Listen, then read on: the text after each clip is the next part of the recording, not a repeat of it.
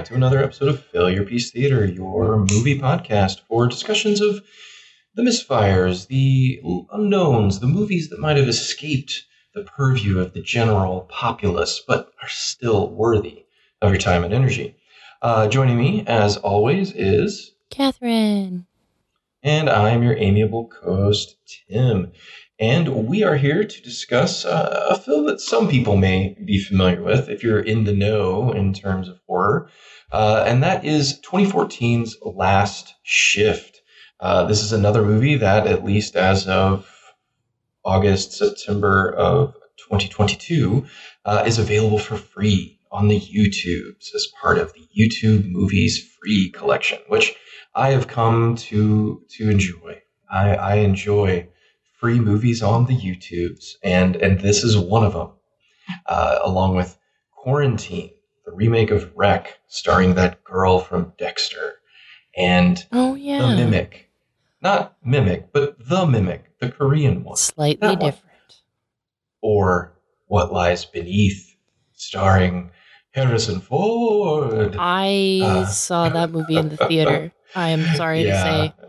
Oh, Why did I see that one. in the theater? You know, because Harrison Ford. Well, I mean, that's the only reason anyone saw that in the theater. I I went. I mean, what was I like? Fourteen when that came out. Uh, yeah, yeah, came out 2000. I, I just I remember the only thing I can remember about that movie is that there was a, a person who's sitting behind me who had like uncontrollable throat noises. That Oh, they, yes. they just um eventually it became like it became like a like a word almost like honk because there was a bit of a so it, it the became their tacit approval of the on-screen action. So Yeah. when Harrison Ford, you know, attempts to murder his wife, he, knew, "Mm," he was like, "Oh, I agree." It ended up being more interesting than the movie. Not too hard to do. Um, it was a uh, an early uh, it was an early DreamWorks thing. Um, but yeah, no, Harrison Ford and uh, Michelle Pfeiffer, right? Directed by the- Robert Zemeckis too. Like what was. the hell yeah, was that? That was a that was an old Bobby Zemeckis joint. Robert sure Zemeckis, was. what are you doing? Uh, just making movies, just having fun, you know, just enjoying my I'm Forrest I'm just money. a goofy little guy having a good time. I have the big glasses. But but we're not here to talk about any of those. Maybe at some point. No, we're here to talk about Last Shift, directed by Anthony DiBlasi. Um, now, I, I you know you go look up Anthony DiBlasi. He's got some credits. Uh, this this is one of them.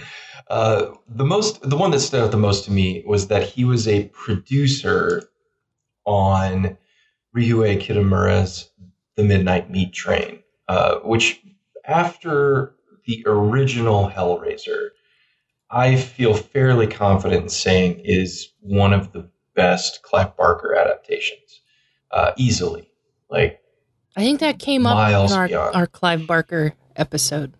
yes, we talked about uh, uh, when we talked about Lord of Illusions. Yeah. we, we, we talked about this, um, but all, it's worth reiterating here that um, fantastic film, Vinnie Jones.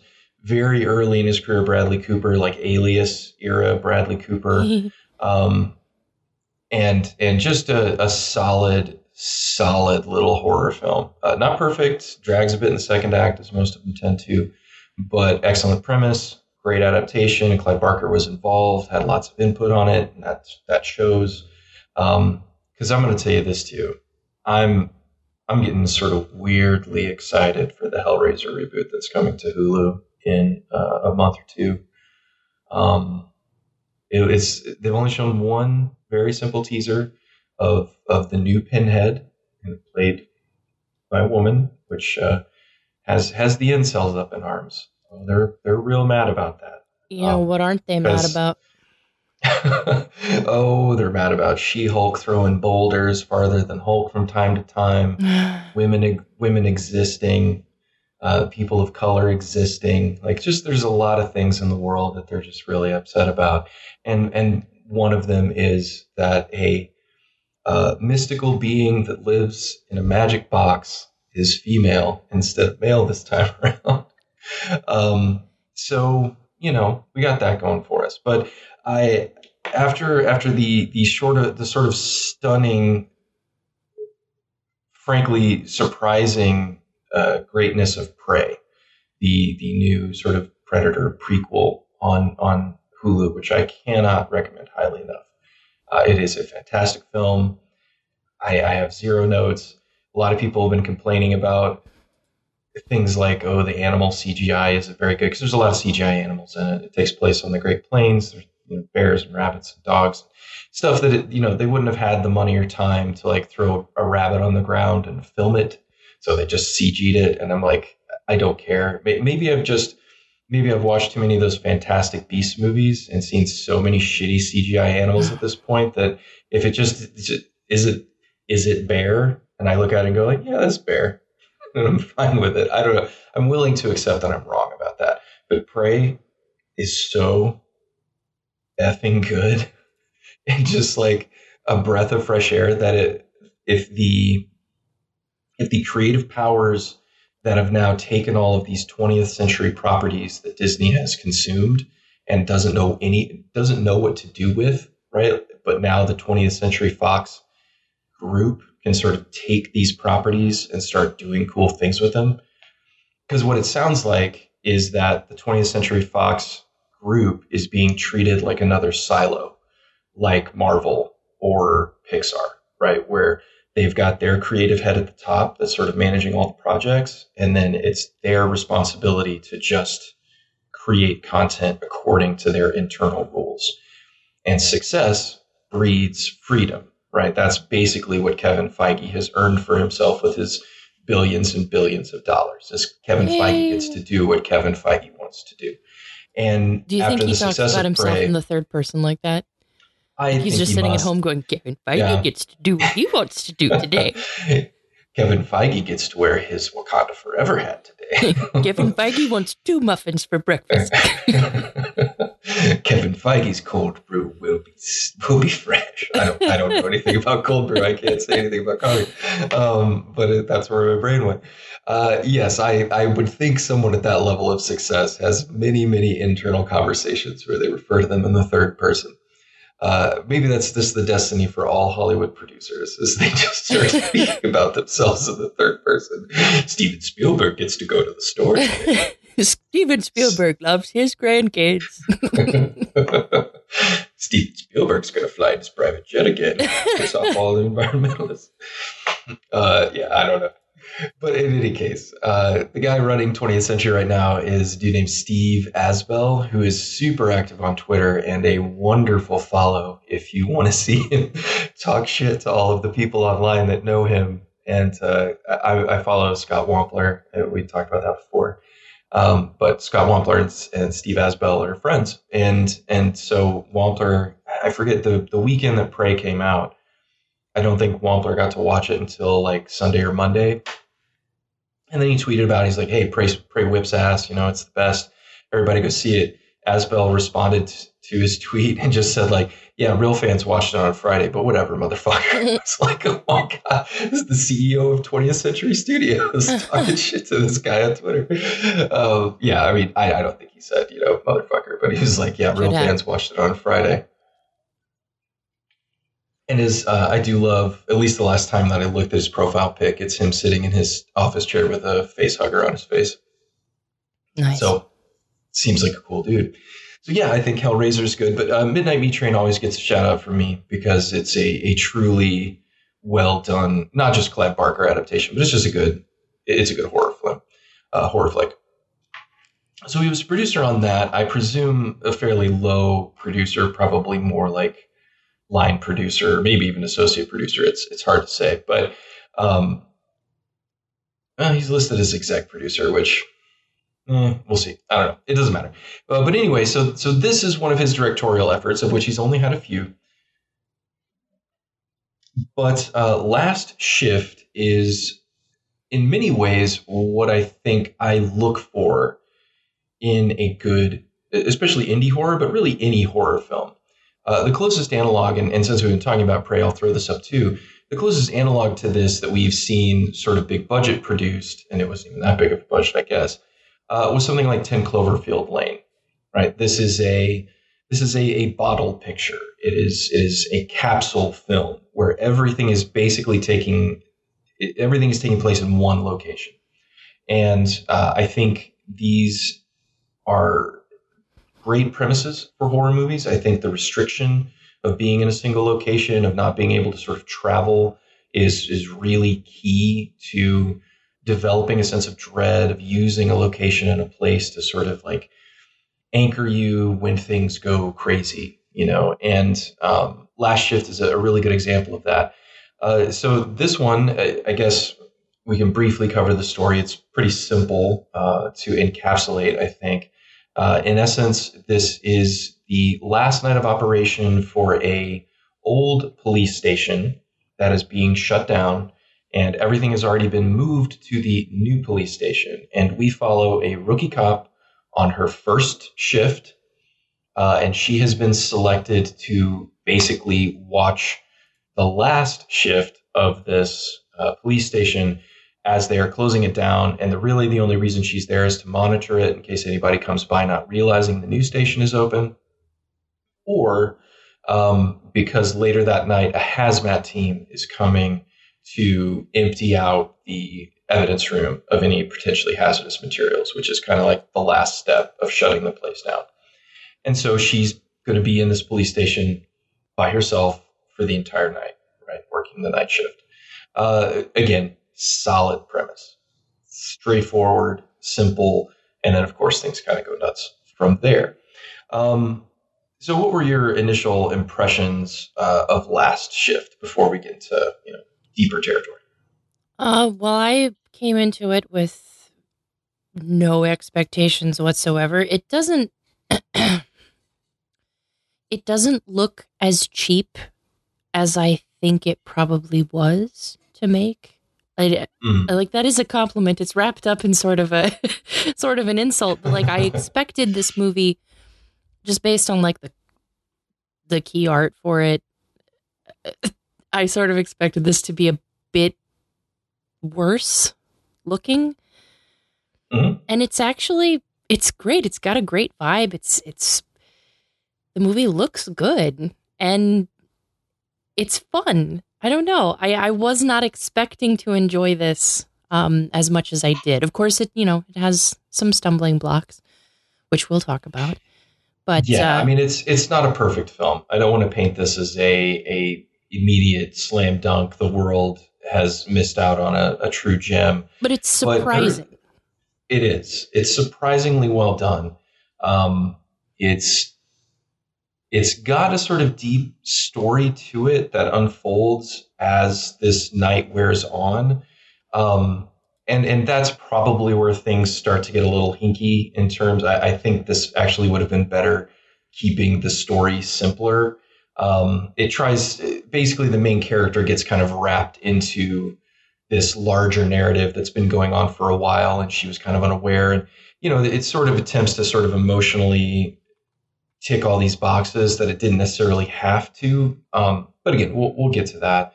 Um, but I, I, totally agree. This movie could not have cost much. I, it's it's hard for me to estimate budget because you know there are equipment costs, and this was seemingly a pretty small crew. Uh, it's very small crew in terms of actors. I think there are only like six or seven actors in the entire project, and a couple of those are just voice actors. Uh, you know, there's this is a movie that has a lot of phone conversations. Yeah. I will say that. There's a lot of characters talking on the phone because she is alone in this police station. And so um, this this is another film too where I think it makes you appreciate the level of skill required of an actor to carry an entire movie.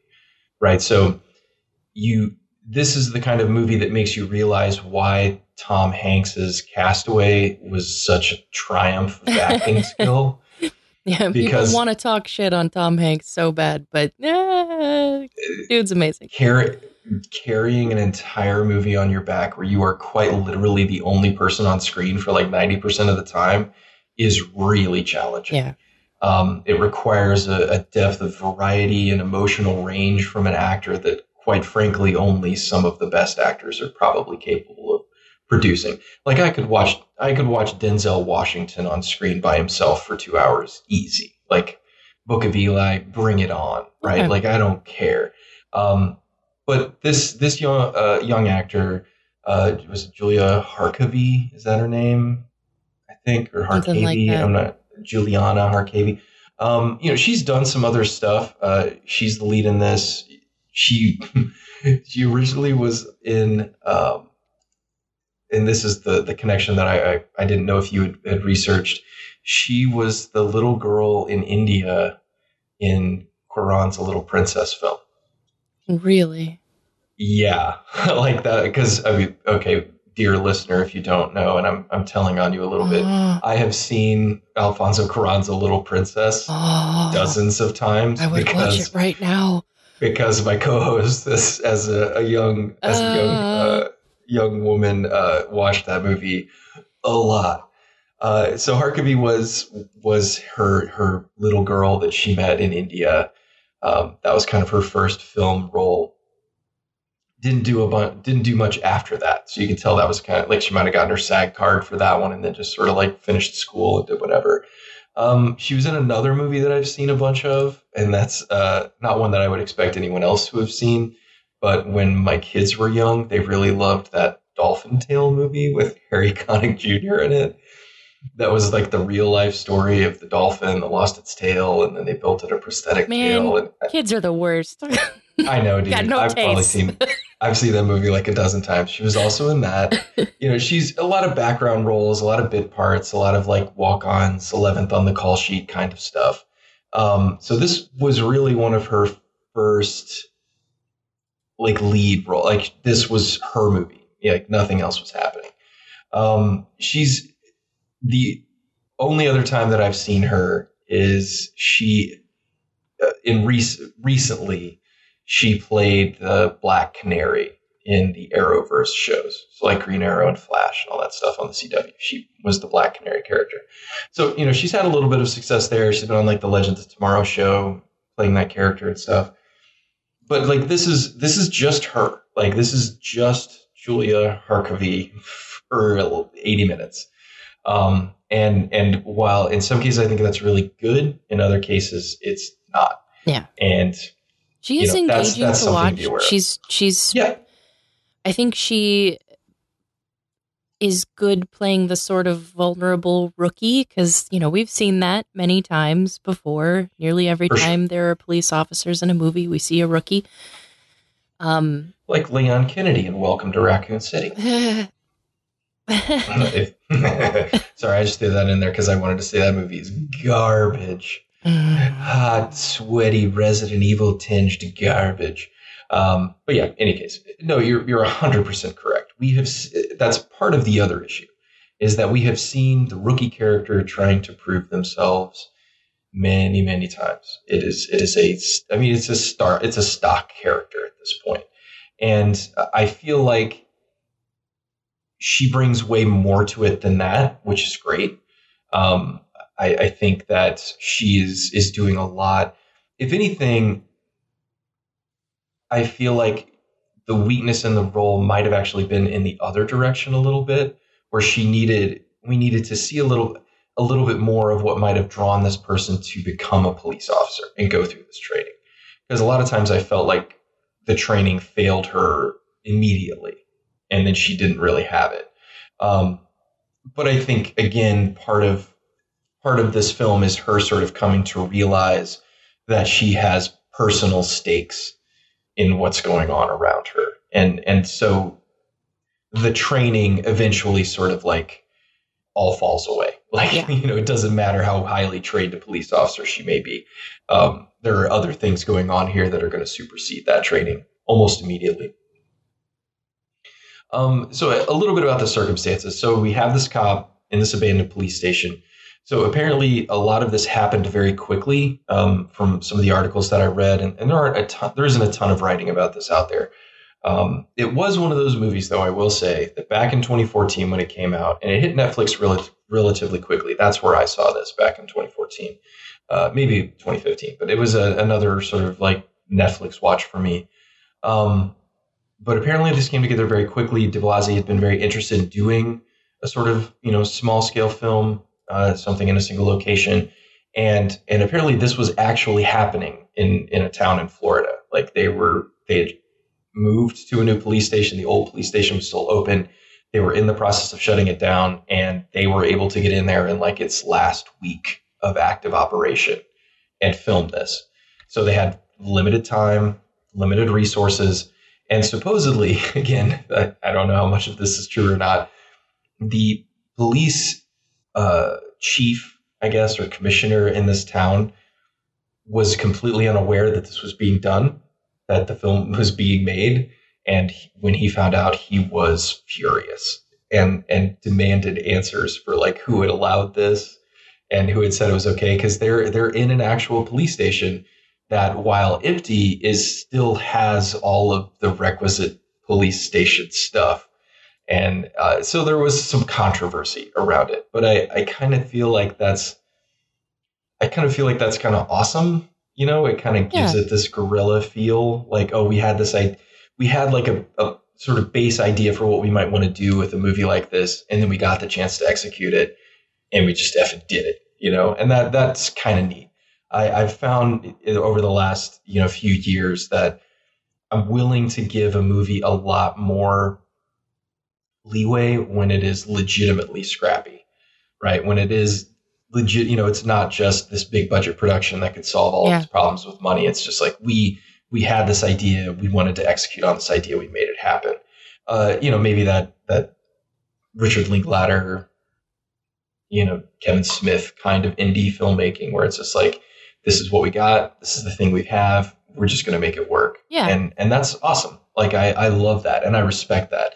And anytime you can get I mean it's it's hard to make a film period, no questions asked.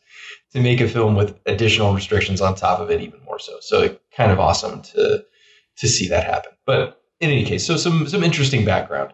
Uh, I don't know much more about you know sort of DiBlasi's goals with the film, but I I can appreciate that they sort of like built a story to fit what they had. I, I think that's pretty awesome. Agreed. Um, so the the basic thrust of the story, as we said, is this last shift in this abandoned or soon to be abandoned police station.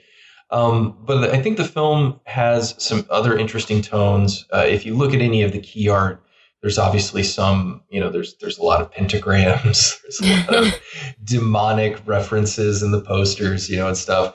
Which I really, I really hate horror posters from like the early 2010s. They just you know, it in. Really, They just Yeah. phone it in. It's so It's- sad.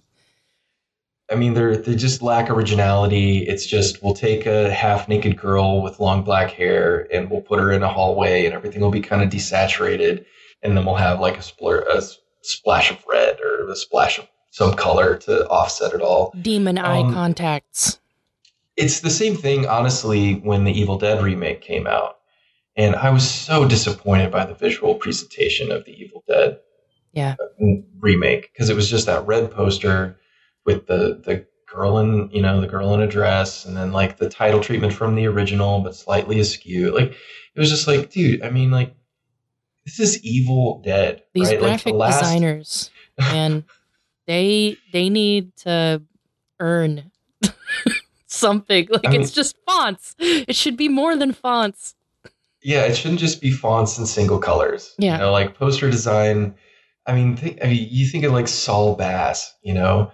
Oh dude i found out the other day and maybe i knew this fact but like everything and I sound like a boomer cinema cinemaphone everything used to be but like okay so i was watching uh, light and magic on disney plus. Uh, it's their like just the, the illustrated documentary history of industrial light and magic from beginning to now and it's it's this docu series they've got brand new interviews with freaking everybody joe johnston uh, john dykstra and and all this I like it's it's great like it, it's mostly stuff that if you've watched any kind of like Star Wars behind the scenes or just behind the scenes for you know big ILM movies like Jurassic Park, you've heard a lot of these stories before. You've seen a lot of these images before, right? Like don't get me wrong, but there is a lot of new stuff and there's a ton of new interviews.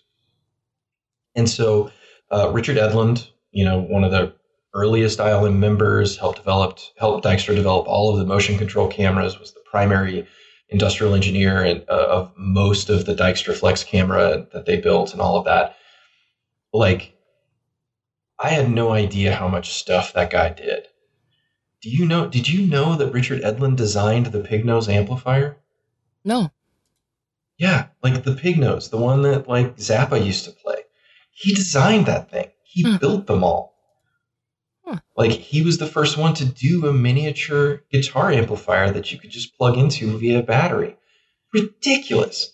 Right? He did that while he was working there.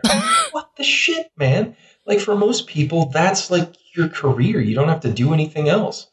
Whatever. So, but then Edlund, because there, I mean, like that's kind of also the story of the first episode of Light and Magic, is them basically saying like there wasn't anybody to do this stuff, right? And all of them were working as like commercial companies because they used to do a ton of like weird stop motion effects for commercials, Jolly Green Giant shit, right?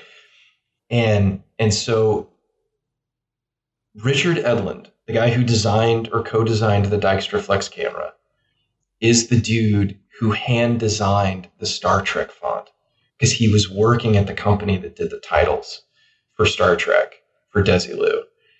And they know they knew they needed a new font and they didn't have one, so he designed it. So Richard Edlund designed the Star Trek font.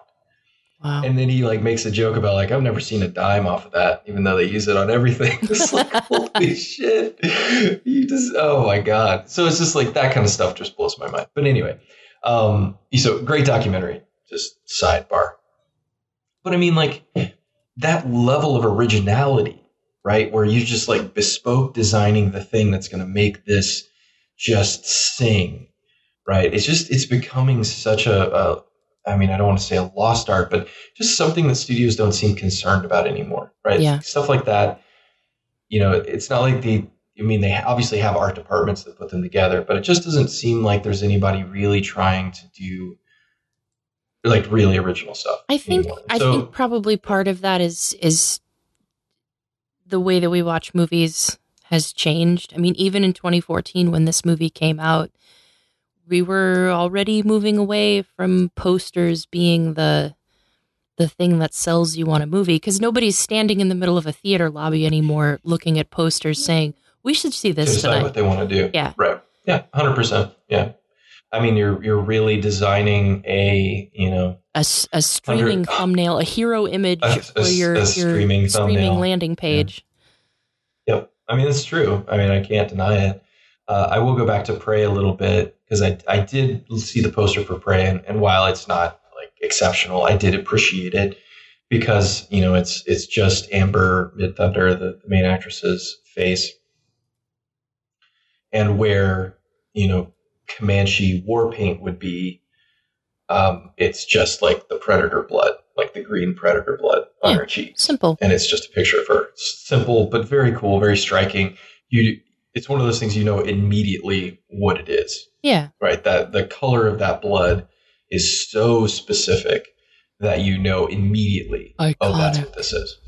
Yeah, you know, I mean, and that's okay. Marketing knows what to depend on, but it, just needless, needless to say, Last Shift is not going to blow you away. I mean, the titles are impact, black screen, Yeah. white text. I mean, like this movie is about as bare bones as you can get, and it's it would be easy to understand why you might oversee it, you know, overlook it if you saw it on a streaming service.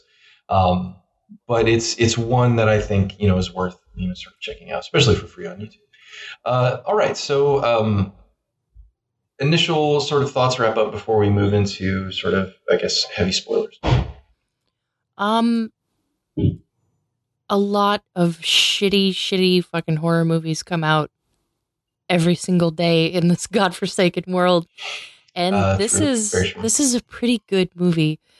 Um, I I I think more people should watch this. I hope they do. It's free. Yeah, I mean it's free, so why not, right? I mean, and it's it's free and it's 87 minutes with credits. Ah, I love a short movie. I mean, we're we're getting into that sweet spot of like, why not, right? Like, what it you're, you're not wasting. What else were you gonna do? Right? nothing, nothing. That's right. Um, so uh, I'm I'm definitely in the same boat. This is one that you know while you know this was a movie that, as I said, was kind of like you know if you go to Bloody Disgusting's top ten horror movies of 2014, this was like the number nine because you know you got to show your cred, be like, hey, you guys don't know what a real horror movie is, you know that you got to you got to do that for online brownie points with horror fans, but but this is definitely one of those you know little hidden gems. I kind of put it on the same level as. Um, that Canadian Lovecraftian horror movie that came out a few years ago called The Void. Oh yeah. Uh, I kind of I kind of put it in the same ballpark as that, right? Not perfect, goes a little hinky at the end, kind of really, like does more, but, but a really I really good time. It. That was a good time. Yeah. I mean, I I was more satisfied by the practical creature effects in The Void than, well, for comparison, that was uh, The Void was a few years later, but I couldn't help but think of that thing remake from what 2011 or whatever, where they it was all took place at the Swedish camp mm. and Mary Elizabeth Winstead in it. Norwegian. And they yes, they were Norwegians. Norwegians. I'm sorry. I'm sorry. That's a very important distinction now because of your geographic location. Uh, yes, it was the Norwegian camp. Excuse me. Um, but like that movie replaced all of its practical creature effects, which didn't look very good either um, with CG effects, and it was just an abomination, right? Just yeah. absolute shit show. And then the Void came along a few years later, and it was just these, you know, like Canadians in an abandoned hospital, similar setup to this, and and they're able to do more with practical effects of creating, you know, good gore and, and stuff than than this you know, multi multi million dollar Hollywood film. So it was. It, this is definitely sort of in that same rank for me. Um, and in some ways, I like this one a little bit more because it doesn't it doesn't try to do as much, right? Because the more you try to do, the more potential mistakes can spiral out of control. And this one has some of those. We'll address those very shortly, but um, it's it's a really solid, encapsulated, sort of well executed horror film with a, a pretty stellar right at the end. Like the the very ending of it is pretty good. Um, everything leading up to that maybe not. Mm. But it's it's a great time, and, and, I think that this is one that if you haven't seen, and I would bet mo- most people hadn't uh, or have not seen it, uh, this is one I think that's worth taking some time to, to uh, investigate. It's it's not bad. All right, so um, I guess we will get into spoilers. And well, where do you want to start? Um, I mean, we can kind of work through it front to back, but we can jump around a little bit too. Like I said, the premise is not that difficult to wrap your head around, right? Stuck in a station, weird things happening, right? Not yeah. really anything too. Yeah, nothing surprising there. But they do establish a really, really good atmosphere. Um, yes. Because one of my pet peeves with the you're stuck here overnight is that the places that people end up being stuck in aren't scary. Yes, very true. Yeah. Um, and this I, I kind of liked it was a little bit of a contradiction. You would assume that a police station would be a very safe, secure feeling place. Um, right. Because, you know, we do tend to think of them as like, I'm in trouble. If there's a police station, I'll be safe there. But this is, this place is nasty. I was really impressed with yeah. how nasty it looked and felt. I, I do like that. I mean, having, you know, worked in in a, a, variety of locations at this point, from industrial to educational to you know retail. Uh, every every place when you get past the public facing locations is is pretty terrible. Yeah. Right. Like most most businesses, most you know places where the public is interacting, they will make sure that your public facing areas are clean, free of trash, etc. But then when you get back into kind of the bowels of the building, generally that concern drops significantly, right? And and I like that this station either because they dressed it that way, which they certainly could have, but given that it was an already sort of abandoned police station, I, I suspect more that it, it was just sort of they let the upkeep go and they get, kind of ran with it. Um, because um, she goes into a lot of like janitor's closets and things like that, and and there's that sort of like very real feeling because you know janitors' closets, ironically, are usually like the most disgusting places in any, in any job. Right? They're just horrible, and there's just crap everywhere. Um, which again, just horrifically ironic that the place where you keep all your stuff to clean is uh, usually like the trashiest place. But whatever. yeah, like the this building, I think some of it has to do with how DiBlasi shoots it. Almost everything is shot wide and long. Yeah. Um, he really emphasizes the length of hallways. You know, there's always like a, a, key light at the end of the hallway, either naturally or, or maybe that they inserted to sort of draw your eye to the fact that there's distance in the frame, uh, which, you know, is, is a sort of subtle effect, but I think it, it always reinforces visually that Harkavy is alone. Yeah. Right. This space is empty and she is alone in it. And and it's a, a good choice. Like I said, it does a lot. I mean, but even some of the other subtle design approaches, um, you know, I, I, have a feeling that they kind of like grimed up the front windows so that people wouldn't be able to see in and see what they were doing.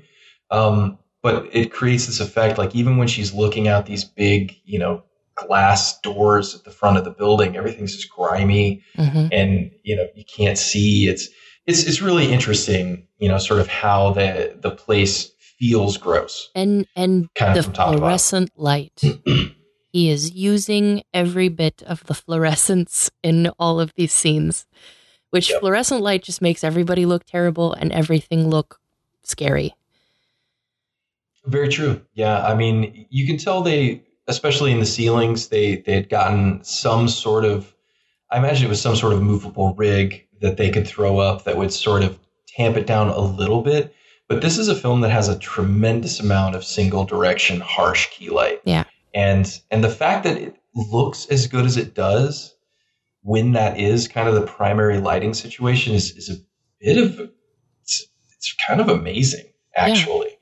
Yeah. Um because again, fluorescent lighting, as you said, makes everyone look bad. Like there is no circumstance under which fluorescent lighting is going to to make a human being look like a natural human being. Yeah, Just it, it everything washes gets you out, and washed and, out. Yeah, it's it's not good. And so, um, yeah, I'm I'm definitely with you on that. It, it's it's a really interesting and consistent atmosphere, and I think the way that it builds because so this film takes place as, as we said over a single night. Um, at the start of the shift, she comes in she's a rookie and there is a, a, single officer sort of on duty. And he is just a colossal butthole to her immediately. So it sets this tone like she doesn't feel welcome she doesn't feel wanted um, you know and, and then on top of all of that she is sort of like truly alone in this place. And that comes back a few times and there are some insinuations later for why he might be treating her this way, you know, that maybe, you know, he's aware of things that she's unaware of and is trying to sort of maybe push her away from the job, which is kind of a running theme is that nobody in this this young woman's life want her to be a cop, right? There's a phone conversation later, again, in a movie that is nay plagued with phone conversations. Yeah. There is a phone conversation between her and her mother where her mother's like really doubtful of this career choice and and it seems like several other people are, are sort of in the same place where they're like, I don't know why you're doing this kind of thing. It's it's revealed later that her father was a cop. He worked at this station. He died at this station, and uh, the circumstances of that are the mystery, if you want to call it, of this film. Um, so I guess I mean I guess there's no reason not to just get into it uh, and say it. But yeah, I mean the story is not remarkable enough to to hold it back from anybody. it's, it's no grand reveal, right? Like there is no like oh. Uh, in essence, the as as the night progresses, um, several th- several sort of key things happen. First, obviously, she starts hearing things, seeing things. Uh, a strange homeless man winds up in the lobby and pees everywhere. Which is uh, just which, the worst. Yeah, and he's barefoot and he's peeing on his own bare feet. Uh, uh, such a you know such a, a great scene. Um, but I, I do like there's in, in again, Harkavy is carrying this film on her back. Uh, she is is doing everything to propel this story forward. And so I like that, you know, the she gets the guy out of there. She locks the door so he can't come back in. She goes, she gets the cleaning equipment. You know, there's sometimes there's cuts that go too far that don't communicate action enough. And then sometimes there's ones that jump, but you know, they they sort of justify and explain well enough that you can follow along. And DiBlasi seems to have a pretty good handle on those kinds of cuts because there are a few sort of like time jumps over the course of the night as things progress that I think sell pretty well, don't cause much confusion which for me would have probably been one of the largest scene to scene stumbling blocks that could have presented in this movie is how he conveyed the passage of time. And and I think it most of it works good. But so she goes and she she gets stuff to clean up the pee from the homeless guy, and then she sees that there's a pair of boots in the janitor's closet. So she takes them outside, sets them on the front stoop, ostensibly for the homeless guy so he has shoes. Now, I, I think in a movie that could have just sort of run right over character development. I think that says a lot about who she is. Yeah. As a character, like it's it's a little bit of it's. I mean, it's not subtle. I don't want to maybe be like, oh, what a great subtle screenwriting technique to have her be kind to a stranger. But that's the kind of thing that in a movie like this would theoretically just get ignored because you know, do we have the time? Is it really necessary? Do we need to see this to know that she's a good person? She's a cop. Aren't all cops good? uh, uh, LOL. Um, but but I think it reinforces that she is essentially a good person and wants to do the right thing, which becomes important for how the film progresses. So things continue to happen. There's a really good scene of her. It reminded me a lot of a Silent Hill game. She's in the locker room and she finds a picture of a man and a little girl, which we later find out is a picture of her and her dad. And then as she turns, and then when she turns around, like all the lockers are open. That was right? great. Like every, that's great. I there are, including that one, there are two scenes in this movie that I think are absolute top tier horror banger reveals. Right, that locker moment is one. It's very subtle, but that's the kind of shit that's the kind of horror that I think is so unsettling that it does more to set tone and establish what's coming next than you know any jump scare, shrieking violin, door flying open, you know whatever, right? You know the, wish upons of the world, if you will. Yes. And movies second, don't do it enough. Like they don't indulge no. enough in these little moments. I mean, because that's what film allows you to create is, you know, especially when you're focused on a single character's perspective. And, and some of the articles I read about DiBlasi said that was, a, apart from working in this sort of contained location, he really wanted a film that was sort of rigidly from the perspective of a single character, right? Like you are basically seeing the world through her eyes, her experience. And that's one of the things that film allows, especially horror films, to do is to lock us in so distinctly to a single individual that we are forced to perceive the world through them. And so we see things as they see them, like those lockers turning open, right? Like if it, if they had just shown, you know, like a dumber director might have just put the camera up in the corner and then like they're standing there and then you see all the doors open around them, like, oh, see all the doors open. And it's like, no, you don't have to do that. And the character wouldn't have seen them open. If they'd seen them open, they would have run out screaming, yeah. right? So it's like it's it's one of those those like subtle choices. The the second one comes a bit later, and I, I guess we'll get there. But ultimately, uh, she gets a phone call, um, even though all of the emergency calls are supposed to have been routed to the news station. So she's not supposed to be able to take any sort of like active crimes, right? Dispatches elsewhere. But this woman keeps calling saying that she's been kidnapped, that she needs help, um, something's wrong, and and you know she can't really help her, can't do anything for her. So she just keeps telling her to call nine one one and like get help there.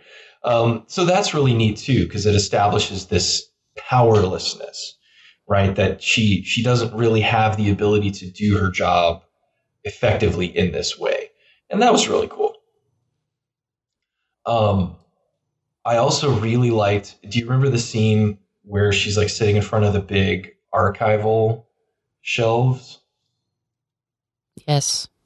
Yes, yeah, I do. I, okay, so I love archival shelves. and when I say archival shelves, they're like the big ones that I mean, most of them are motor controlled, like electronic now, but like the old ones, you basically like spun a wheel and it would like move the shelves around, right? And they were because they're huge Those and they're heavy and all me. this, this stuff on. Same. I don't know why, but like those giant ass shelves just seem so dangerous and intimidating. Presumably, it's some kind of like Star Wars trash compactor effect, right? That I know that I know this thing is just if I step in here, it's just going to squish me. And that's exactly what the film preys upon. Like they just they kind of like start shifting on their own.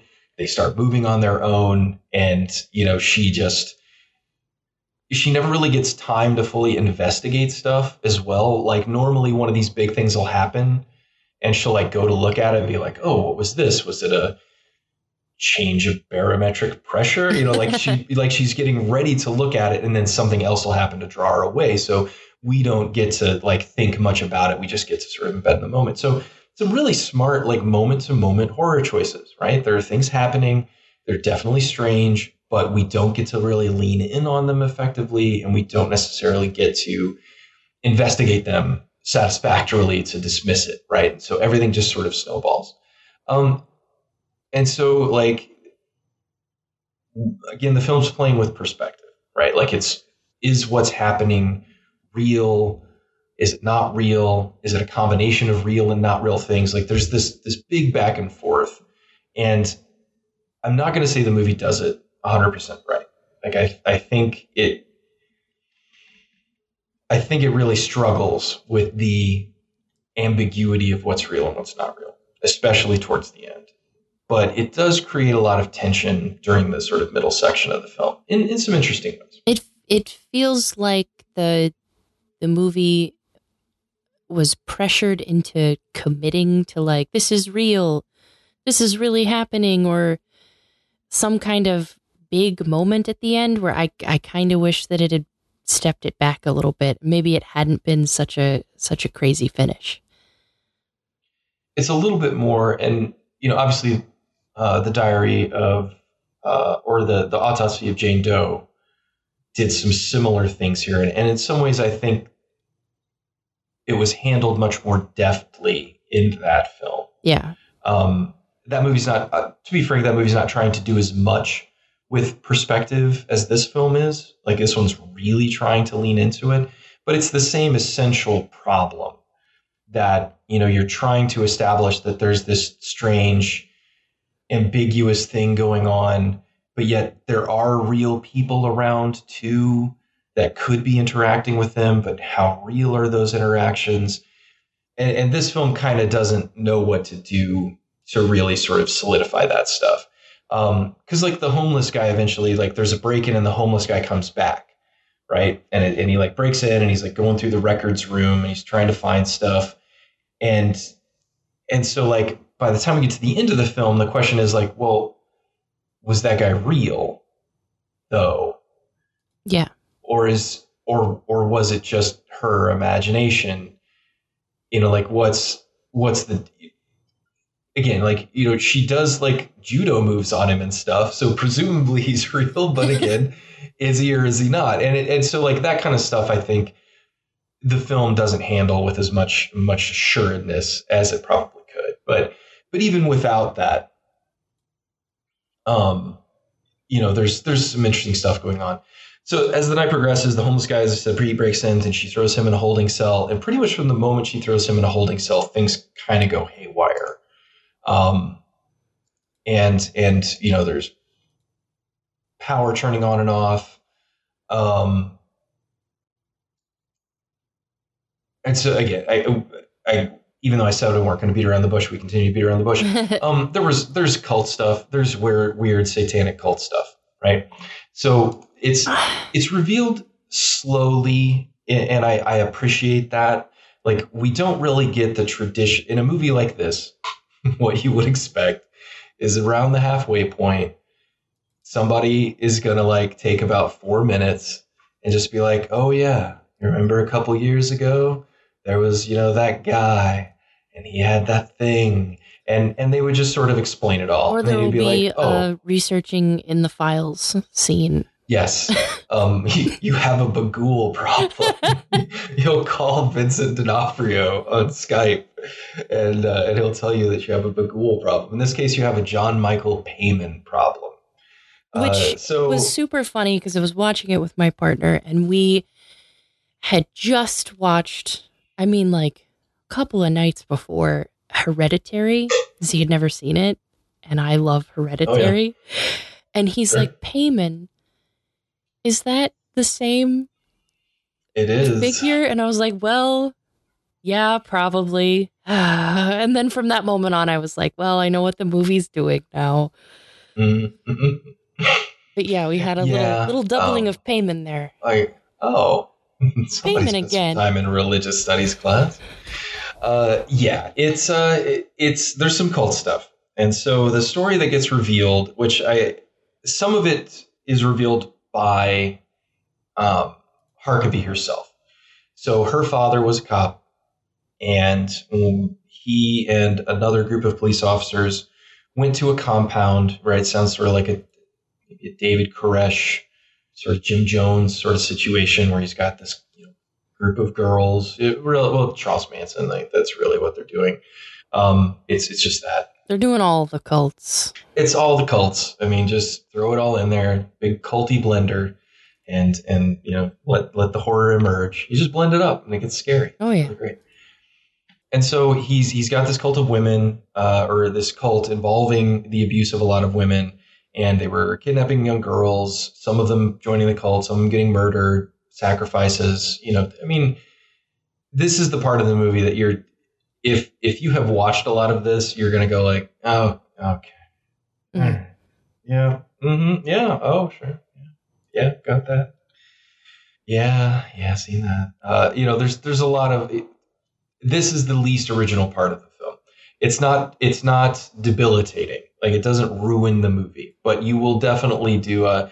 It's nothing like how the cult was handled in like Mandy, right? Where that cult is like ridiculous so and they're kind of idiots, cool. but they're dangerous anyway. You know, and, like and, it's not like that. Unexplained. Right. And just like who would do this? This one they they really want to over explain it. And so this guy, this John Michael Paymon, they were they kidnapped a bunch of girls, they're getting ready to kill them. Um the the rookie cops dad and some other officers had gone in before backup arrived to try and save as many girls as they could. And they did, but they I guess her dad died in the raid and then they all got murdered. Right, but like the the the the like the big reveal is that the the public was told that all of them were killed at the compound. Yeah. That they that's where they died. But what really happened was that the cop, including her dad, had gone in and they did subdue them. They brought them back to the station, and then they all committed suicide at the police station. Yeah. And but the the, the police commissioner and everybody they didn't want that known. And so um, her dad dies later, and and so this is like her impetus for why she even decides to become a cop in the first place. And you know, like that's that's why her mom's like, oh, is this the right choice? And then maybe why the sergeant is so mean to her because he doesn't want to see her follow in her follow in her father's footsteps. Maybe, like you know, there's there's some interesting stuff going on there. Like I, I like that they tried to connect all of these elements together. Um,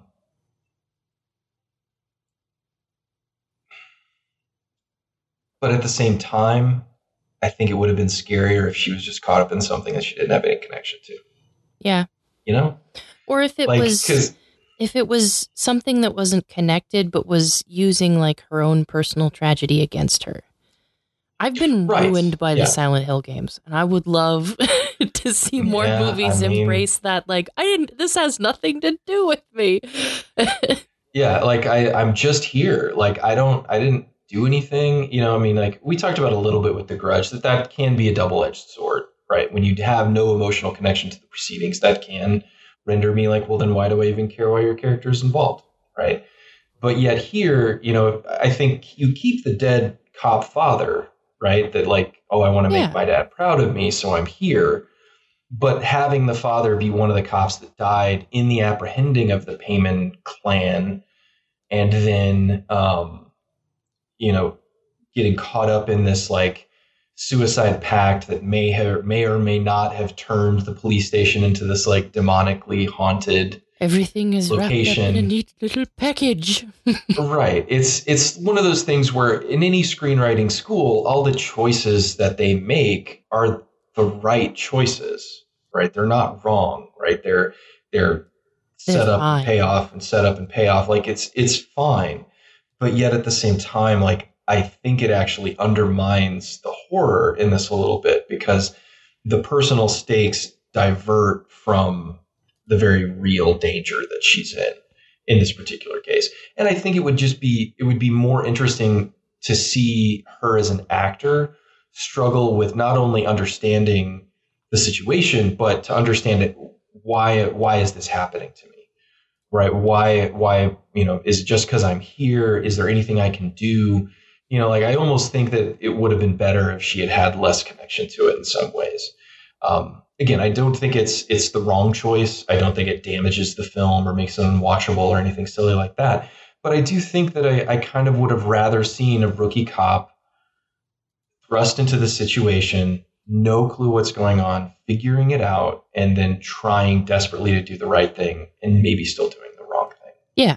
like i, I think that that would have been fine I, I don't think the adding the layer of daddy i must make you proud because the cultists murdered you like i don't i don't know if that was necessary but i agree well, I mean, but we'll get there. Uh, We've still got some some things to talk about. So the night progresses, and things get you know more and more strange. Break into the homeless guy, of course. the lights Gee, keep there's- going off The lights keep flickering on and off. Man, that's just such a great effect. I love it when people when movies do that well. Um, there is a lot of flashlight work, a lot of spotlight filming in this, which I, I do remember. Even my initial watch of this being like, man, that's really bold. Like you don't generally see that kind of thing. I mean, horror movies, it's more common with, you know, the flashlight cam and, and stuff. Like that definitely happens more, but like straight up, there are a, do- a bunch of shots of this where she's just backed up against a wall and there's a, a circle spotlight on her and, and the scenes go on for a while, like where she's just spotlit. It's, it's very interesting. I, I, I remember thinking at the time, like, that's just not something you see very often. And, and uh, I, I still don't really. Um, you know, you found footage that's super common to have characters kind of like, you know, flashlight, circular beam shadowed, I guess, but not in a, a more traditional sort of film structure would you typically see a character just get almost like a theater spotlight. He's just like bam, Yeah. up against the wall. It was very interesting. Um, but so, uh, so I mentioned before two really great horror scenes. The locker room scene being one. The second scene comes pretty quickly as another police officer arrives to check on the rookie. Right? He said he's really the one that introduces the idea of you know what really happened with the Paymon clan that night. He says, "Hey, um, you know, I was with your dad when we went in. You know, he was a hero." And he's the one that's like, he would be super proud of you for what you're trying to do and and you know it's this really nice moment they kind of flirting with each other like there's this little like hey you want to get coffee sometime you know or something like that and and so like the guy's super nice but everything has been shot at this point in such a way that when the reveal is made you're like oh it got me um, it it's great. Like this may be. I mean, this is the one scene that if you watch this movie, I think you should watch it for because it's really artfully done.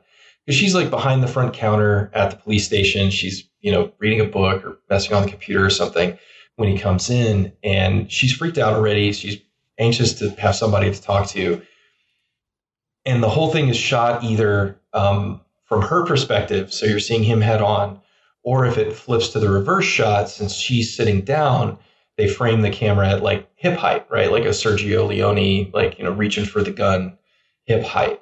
And you don't think anything of it, right? You're like, of course, she's sitting down, so why not put the camera there? But then as the dude turns to leave and goes back to the front door, you see that he has a giant hole in the back of his head. It got me. It, I just, I did not see that And- coming. I was so comforted No. by that moment. And I thought, well, this is about when the horror movie would provide a little bit of relief. a bit of relief because right? that's And- that's what all the other ones do. They would have a person show up and then that person wouldn't be able to help and then she would wish that person was there and they'll show up at the ending after everything's gone to hell. But nope. No. They didn't play into that cliche at all. not at all. It was and, sad. And and like she's trying to talk to him and he just like stoically walks out of the building right? Like he just doesn't respond. And and it's it's it's just a i would say a near perfectly executed horror moment. Like there is very little that i can think maybe uh, you know having one or two more shots that get closer and closer and maybe you see just a little bit of something on the back of his head but it's not enough. Like you know just just maybe to tease it a little bit more out and then the final like big bam. But i almost i almost love just the straight up now i can see the back of his head. Now i know that he's dead. This is a ghost i've been fucked with. What the shit? Like it's it, it's fantastic. Best Yeah. sequence in the film by far. Um, because here is where things go a little bit nuts. I, I guess before he shows up there she does have an interaction with what i presume is supposed to be a lady of the night uh, yeah. marigold uh, i didn't care for that scene and and watching it a second time to prep for this apart from the bit of exposition she provides about the Paymon family which again it's questionable how she would know or what i mean unless she too is a spirit who has been summoned from beyond the grave to to this night i, I don't really get that impression that that's the case um, but yeah, she like has a conversation with her, and again, it's supposed to be this like moment of human connection. It, that didn't really play for me. I think that probably could have been excised from the film. I agree. Um, you know, it just seems like there might have been a better way. I think I Dead Cop should have been her only human interaction other than the chief. sure, yeah. I mean, I, I th- that scene is so good that it could have gone on a lot longer. Like it really could have been longer. She could have questioned him more and and stuff. But I, I understand they're trying to spread the exposition out. They know obviously DiBlasi knows how horror films are made and the kinds of things that you come to expect with any horror film. And he's trying to avoid some of that. And I, I get that. But you know, maybe it was too that he, you know, maybe these are all his friends, maybe they're all his actor buddies, and he's like, "I'm making a movie. Come on down. We'll find something for you to do." I, I don't know. It's it's hard to say, um, but what what begins to happen after the reveal of the cop, she kind of knows everything's on. The girl has continued to call, the one that you know can't seem to dial nine one one, and then finally the uh, dispatcher that she keeps calling to say, "Hey, this girl keeps trying to get a hold of me." Um, she gets her name at one point. The dispatcher looks her up, and she, of course, was the last victim of the Paymon family, and that she was found beaten in um, uh, the forest or something. And so then that girl begins to appear.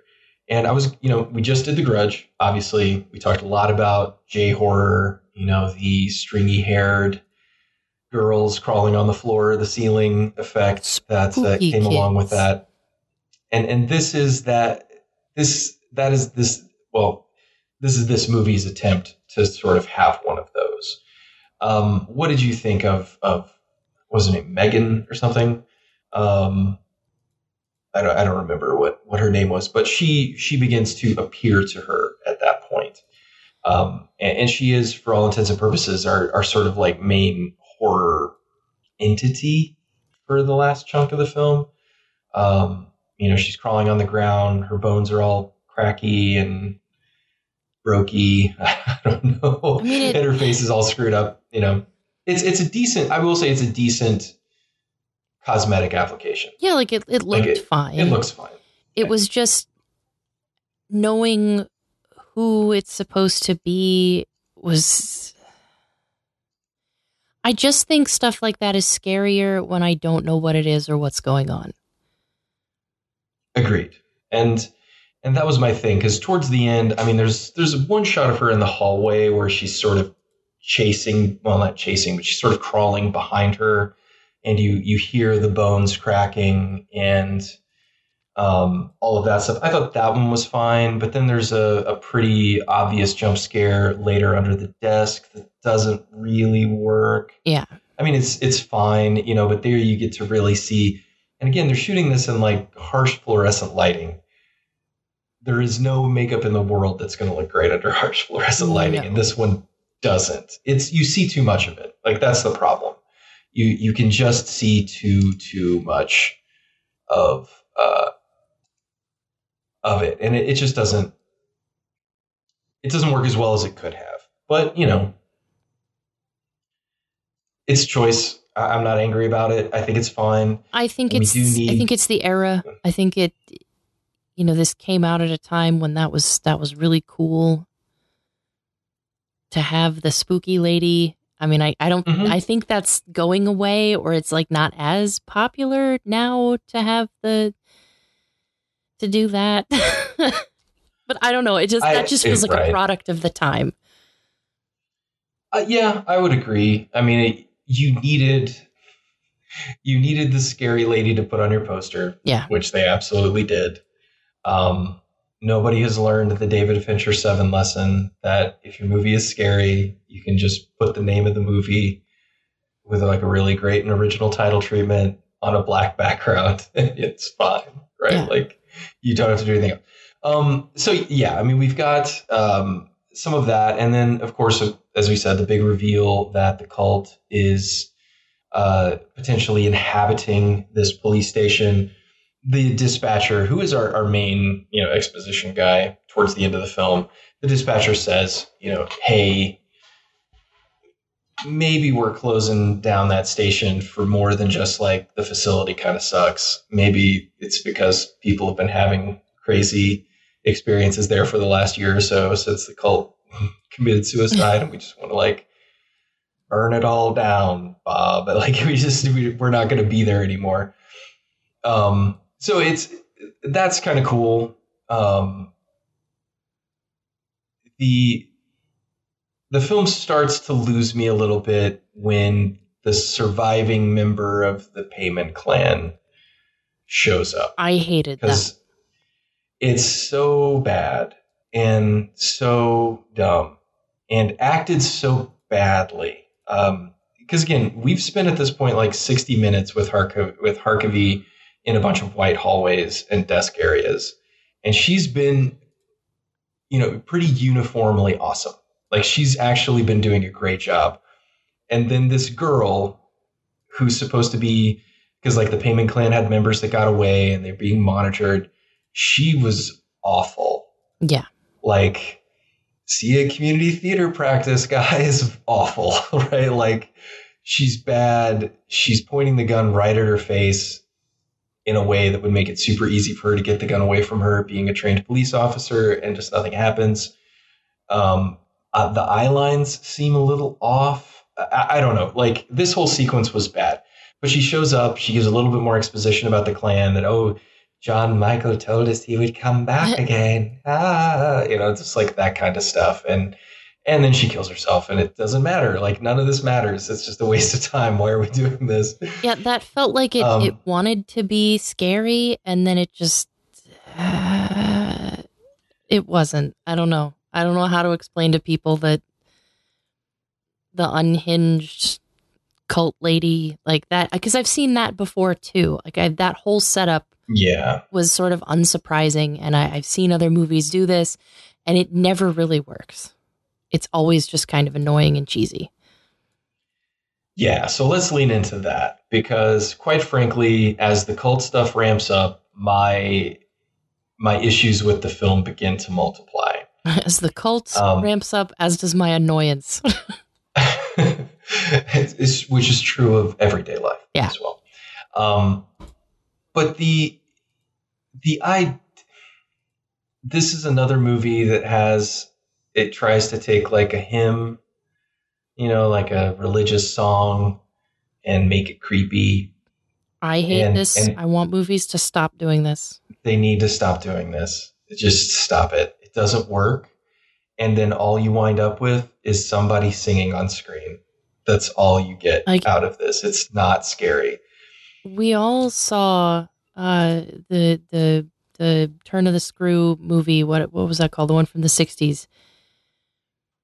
And that Oh, had the creepy um, kids singing, and it, It worked. did, yes. But sure. but We've that was a long time ago. Yeah, like you've we've all seen that moment in the birds when the little kids are singing.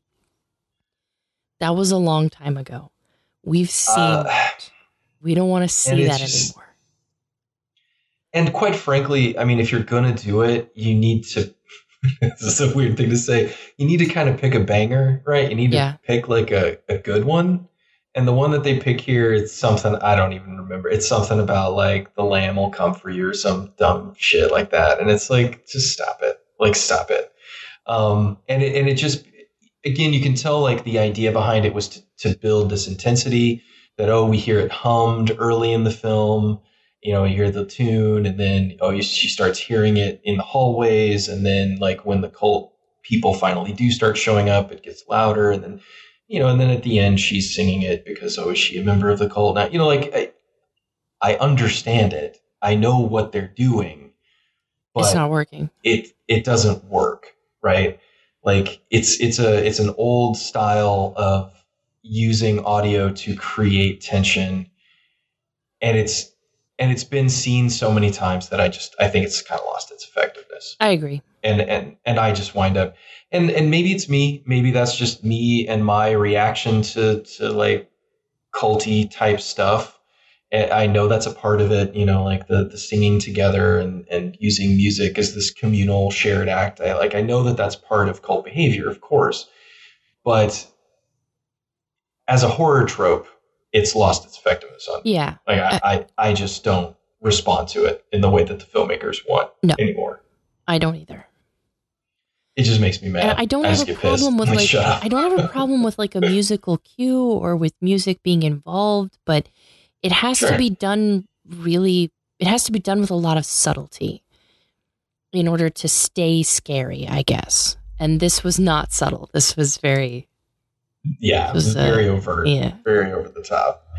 You know, I I'm I'm a big fan, or potentially a big fan of you know playing the hymn on, uh, you know, a plinky old out of tune piano or something, and then maybe having a character hum it. But but yeah, the the extensive nature of of how it's integrated into this film doesn't really do much for me. Um, I also did not like the projector scene. Uh, yeah. So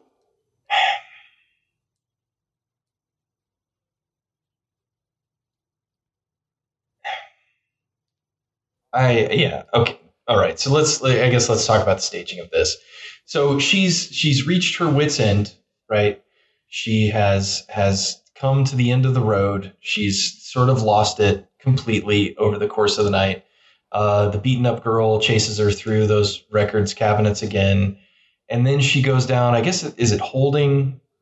Because like the the homeless guy was still in there, and she kind of finds him, and then she gets trapped in a room or something. That might be earlier in the movie, but there's a lot of weird stuff. Like the music starts coming through police radio and stuff, right? And that's another point where I was like, "Ugh, God, stop it." Yeah. Um, but she, but it makes her take the radio off, which is what they needed her to do. I thought it would have been cooler if the the like weird the the beaten up girl that's chasing her through the record stuff if she had snatched the radio off and like ran away because that ends with nothing. Like she basically just gets in her face and then it ends. Yeah. and it's like well you could have just used that. If you just needed to have her not have a radio anymore because of things that are happening at the end that's fine. But why have you know like what looks like barbecue sauce spilled out of it so she can't use it anymore? It did Like, look like barbecue sauce. it was barbecue It sauce was I was very like that's thick. That's that's sweet baby Ray's. Like, that's you know. Delicious. But then she winds up in a holding room. I guess we do get the bag heads, uh, which I was gonna. I was curious to see what you thought of the bag heads, because like they when they when these these weirdos kill themselves, they put the bags over their heads before it happens, and then, or well, I guess they were like pillowcases or something, and then John Michael Paymon kills them and so now like she's seeing these baghead people as they come as they've come back alive and you know they, they paint some symbols on the walls in blood and the production design kind of fell apart for me here Yeah. it's like okay who did this? I, I guess it's supposed to be the homeless dude, maybe, but it's just it's very silly and it looks. I didn't mind the baghead design because like they're all kind of messed messed up and and Well, torn and you know it looks they're just okay. they're just they're they're philosophically confused because they have like some occult symbols and pentagrams and like the anarchy symbol is drawn Yeah, the anarchy, and that was I wasn't going to say it, but there was the inclusion of the anarchy symbol that really was like, hold on a second, guys, what are what are we But doing what kind here? of cult is this again? like we've we've got the the you know the the demonic cult representation of Paymon. Okay, congratulations, you used Wikipedia, you know, but but we also have just like the anarchy symbols. Yeah. what, what was their what was their I- policy then? uh, you know, Well, and and I just I I really really hate. I don't I don't know what this says about me, but one of my biggest pet peeves is the evil home video. I don't like it when movies do that. I don't like it when they're like, I found I found this mysterious home video of uh, of of all these people dying. I didn't like it in Sinister. That's my least favorite thing about that movie is that they find the Sure. stupid Super Eight movies because they're like movies made in in 2005 and some little kids using a Super 8 camera. Like, give me a break. But anyway, this isn't Hey, about man, he- how much I don't like Sinister. he he he bought it from the Sears catalog. it was a gift from the Bughuul. Um, You've got to be cool. That'll never not be funny. But oh, every time I think of that line, I just laugh. You've got a big sums up the whole movie. and I like that movie. I, I, I- like yeah. Sinister. I, I do, but that that entire thing is just ridiculous. So silly. But this Uh, this smacked of that that same. Where did this camera come from? Who's Mhm. filming this? And who Yeah, took the time to now set it up in the cell for her to watch on a bed sheet? Which where did the bed sheet come from? Right. So after she gets spooked, I guess we'll we'll paint the scene because you're 100% correct. After she gets spooked by the first baghead guy, who may or may not be the homeless guy, who knows? Um, she gets stuck in one of the holding cells, and there's a sheet hanging, and then there's a home movie being basically rear projected onto it. So again, it's very complicated stuff. Yeah. Um, but it's presumably of the cult killing themselves in the holding cell. Like presumably that's what we're seeing. Yeah. And it's it's presented as if it is a home movie, right? Very sinister style, as you said. And she watches them put the bags on their heads, paint weird symbols in blood or whatever. And then like the the only interesting thing about it, and the thing that may have been cool if the setup had been better justified, is that the John Michael Paymon guy, he's got his bag on his head, and then he starts to pull it off, and they did a fairly good cut to where like he's he's not in the movie anymore. He's physically like in front of the sheet, standing there. And And I was like, okay, that's that's pretty good, all things considered. You know, you you lined it up, you had everything sort of set up and edited properly. Nice work. Um, but why wouldn't you just have the whole thing happening in the room? I that was my question. Like, why do we have this artifice Evil of the movie. film? You know, when she could have just walked in and seen this reenactment. You know, theoretically that's cleaner because then it could be their ghost forms because we've already established that she's seeing ghosts or what she believes are ghosts. Yeah. And you know just just have it play out in front of her. But you know again i i think it's it's that film school oh i've got the perfect way to execute this one bros you know like it's just that kind of thing. And it i mean it's some interesting it does let them do some interesting lighting effects because when he pulls his face off he has a he has an upside down pentagram carved into Well, it's technically just a star. He just Is it just he a just put star? It's, it's, it's true. It's just a star. He's just like, I'm a star. Uh, I'm a culty star, man. Um, and again, it's it's it's not the worst practical effect I've ever seen. It it looks fine. It- They've got those It was really 80s. Like they had the the demon contacts in and the the you know the open hurdy looking cuts, like kind of kind of Cenobite. Yeah, a little bit Hellraiser-ish. Yeah. sure. yeah. But I'm okay with that. But I just the way the scene played out, it kind of robbed any any scare out of that makeup job. Yeah, it's really edited too slow, and we hang on it too long for for it to be truly terrifying. Yeah.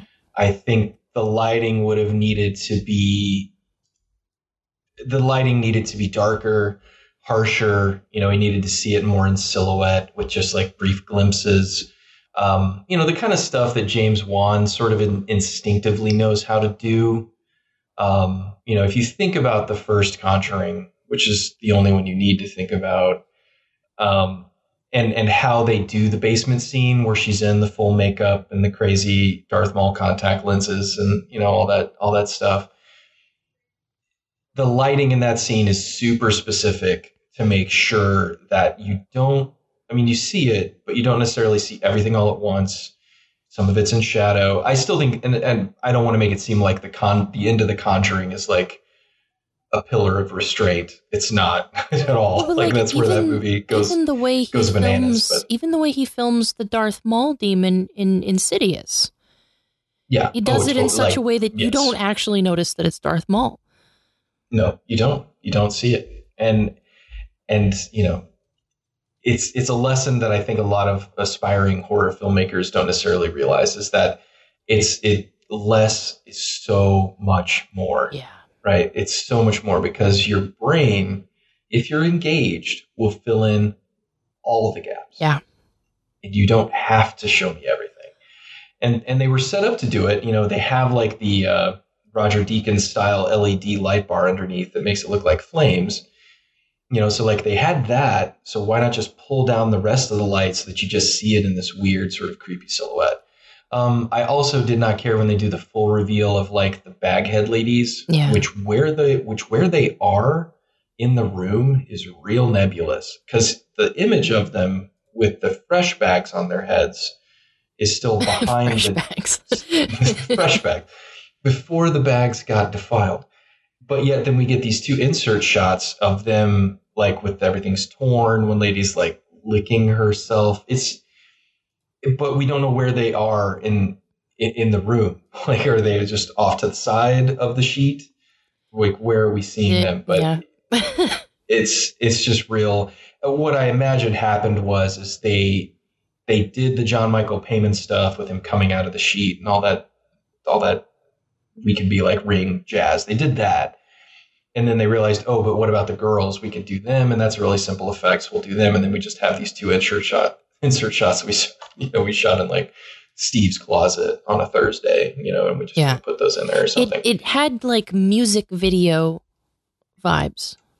and that was it, it- i'm so glad you mentioned that because um like we there are several scenes in this where it's just like pictures like we're just being shown still images of like the the cultist being processed and then we see pictures of her dad and all this stuff. And he does this he like films the picture out of focus and shaking you know? And it's just the most music video looking Yeah. thing that i've ever seen. And then he does that several more times throughout this. And it, it's it is easily the weakest filmmaking in this movie because it's nonsensical why it's doing this. You know just show the picture. It's really fine. Like and and so I, I think it's it's him trying to add energy to the sequence and trying to give it some kind of um, some kind of movement even though there's really not much happening. But yeah it's it's not very good. Uh, I will say the the last the, the cop does return, the friend cop, and we see that the hole in the back of his head because we're told, supposedly truthfully, that he survived. Like her dad died in capturing the the Paymons, but this cop survived. So why does he have a hole in the back of his head? Well, we're we're shown in the hallway with finger guns, which I thought was a nice touch. I actually Yeah, kind of really that was liked really that. that was actually really effective. That was super good. And he's just at the end of the hallway and he's again he's trying to be super nice, like, hey, everything's okay, don't worry about it. and then he like puts his like a finger gun in his mouth and fires the finger gun and it blows the back of his head off. So now we know that he committed suicide after the fact. And, you know, maybe he's one of the reasons why this station is being shut down, right? So again, some nice subtle expository work. Um, you know, we're getting details, but it's not necessarily being hammered, right? We're not necessarily getting like, oh, did you hear about the cop, you know, Ryan who killed himself? You know, we're not getting that kind of stuff, which Yeah. I appreciate. Um, but so so then we reach the end of the film, and this is where um, there's a, a guy I watch on YouTube occasionally, Foundflix or something, I think, and like his whole thing is like explaining movies. That's all he does. Like he just is like, and and he focuses on the ends, and apparently this movie was one of his like most requested from his I don't know his Patreons or, or what, but like people have been asking him to do this movie forever, and then he finally did it. And and he talked a lot about this ending because it, as we've mentioned, it's intentionally ambiguous. The film is is trying to is trying to hide certain things from the audience. It's trying to explain certain things to the audience in the hopes that there's some some ambiguity about what's been going on, right? And I think this is where the film really kind of mishandles some of its ideas. Uh, not not completely, not in a way that again sort of ruins everything, but in essence, um, after this escalation, right? You know, Paymon is back. He's got a star carved on his face. He's chasing her through the station. She knows that his cultists are out there. That's what the girl in the you know the, the bad acting scene. She kills herself too, which we didn't mention, but whatever. Um, you know that her cult his cultists are out there. That they're coming for her. You know, there's there's an escalation in tension, and she's truly afraid for her life. So then we get this really rapid sequence where, like, people arrive. And she, of course, believes that it's the cultists come to do culty things, I guess. I don't really know. And, and so she runs into and encounters people in the hallways and she starts to shoot. And, and there's a lot of, the film's trying to do a lot with audio here, like screams, yells, um, you know, background audio, things of that nature. And I don't know how, do, how does this this last set of sequences work for you before we get you know real into it? It I was guess. almost too fast. Um, the rest Agreed. of the the reveals, like it, they well, we talked about they they spent so much time revealing Starface, so much time. Yes, and yet this this moment, and like I, I get it, it, it's all done so that you don't really understand what's happening. Because I think if you thought too long about it, it would be like, wait a minute, this isn't happening, is it? But I don't know why that's necessarily a bad thing for the audience to process that she's not really killing cult members as she continues to kill them. It it removes the steam from the dun dun dun at the end, Right. but I don't know if we need a dun dun dun. Yeah, I, I think you know this is also. I mean, this is 2014. This is the height of like twist movie stuff. Um, yeah, there's there's I think there's a lot of things going on here. A lot of things that the filmmakers want to have happen that is not happening.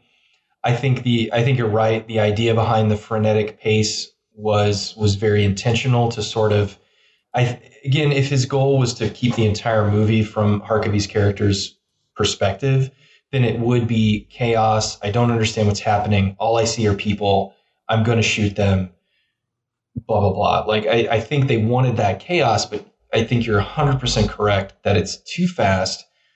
It actually would have been better for the ultimate reveal if we, as the audience, had had a few moments to be like, "Wait a minute, hold on a sec." Yeah. but it, again, it's it's a this is one of those a little bit of column A, a little bit of column B. Like I see why you did what you did, and what you did was not wrong. But at the same time, was it the best choice to get you to where you ultimately want to be? In the moment, that makes it very exciting. She's running through hallways. We've got bad lighting. People run in. They get to do the, you know, the blood spray onto the wall as she shoots them in the head, you know, blah, blah, blah. My thinking, and we talked about this a little bit already, but reiterated here, would have been she should have seen shadows, nothing but shadows. Because she actually, and we as as the audience actually see people in bag heads, which we've been told bag heads are bad. Yeah. Um, she's people in bag heads and, and shabby clothing running through with guns. I think it should have been nothing but chaos, screams, dark figures in hallways. You know, like Because they've Like, already done that several times when she's stuck inside the cell. yeah, like I, I don't know why. It, so okay, so the big reveal is, uh, I guess this will make more sense if we just say it, is that the hazmat team that has been, and we get reminded about the hazmat team a couple times throughout the movie, and, and that's fine. She calls them, she's like, "Are you guys ever coming?" And they keep having to put her off. Oh, we're you know we're stuck at this other job. We're going to be later. We're not going to be there till like four a.m. or something. And so like, this is the hazmat team who've come to empty the hazmat room which presumably has all of the spooky shit in it from when the cultists killed themselves, which is hinted at throughout the film as well. And that may be the source of the evil or whatever. Um, but she's actually been shooting the hazmat team, not John Michael Paymon's acolytes. And and but but we as the audience have seen baghead people with guns. We've seen them fire their guns, right? Like there are things that happen that are like this strains this strains the credibility of of this ambiguity that you're trying to build. And I think Yeah. it would have been much more effective if if he'd held back and sort of I mean, again, we're already using spotlight cams. She's already running around with a flashlight. You know, the flashlight wipes across the hallway. She sees a figure at the end. Maybe we see a hazmat suit. Maybe we don't Go whole she hog. shoots, kills. You know, it, it's. I, I think there would have been. It, it would have been a little bit better for me if that had been the case. But so it, it comes down to the end of it, and sh- there's like a dude literally like laying in the door, and and we we get to hear a little bit of audio like God, please don't, please don't, and then she just blows his head off, and then she gets shot in the back um, by the police chief who's returned to relieve her, uh, or the, the sergeant, whatever it is. The old Uh, and man. he shoots her. and then I guess to to make it clear, since we've seen the, the baghead guys, we get to see the shot again, and we see that it's just a hazmat dude in a suit begging for his life. Right? He doesn't have a gun. He doesn't have anything. And again, this is like okay, but you wouldn't have needed to do this if you had shot this with more forethought you wouldn't have needed to shoot this again with a different guy in his actual suit if you had just used this used the techniques of film to obscure and obfuscate what we were seeing and how we were seeing it in the moment It right comes across as a lack of confidence in the film's buildup, I guess. That, like, well, we got to show people what she's shooting at. Yeah, yeah. I mean, and, and I guess they're in the scene when when when we can't actually see what the guy's saying. You know, he's like saying like, "I talked to you on the phone today." Like, I, oh my god, you know, like like so we know that it's the dude on the phone that she's been talking to. I, I don't know if that's necessary. I mean, who cares if that was Joe or not? Like, if he's in a hazmat suit, we'll know that that's one of the hazmat guys. Like, we get- we get Yeah. it. you know? That's fine. so then we, right, and so then we get slow death reveals that the other two guys she killed were also hazmat guys, screaming and begging for their lives, uh, and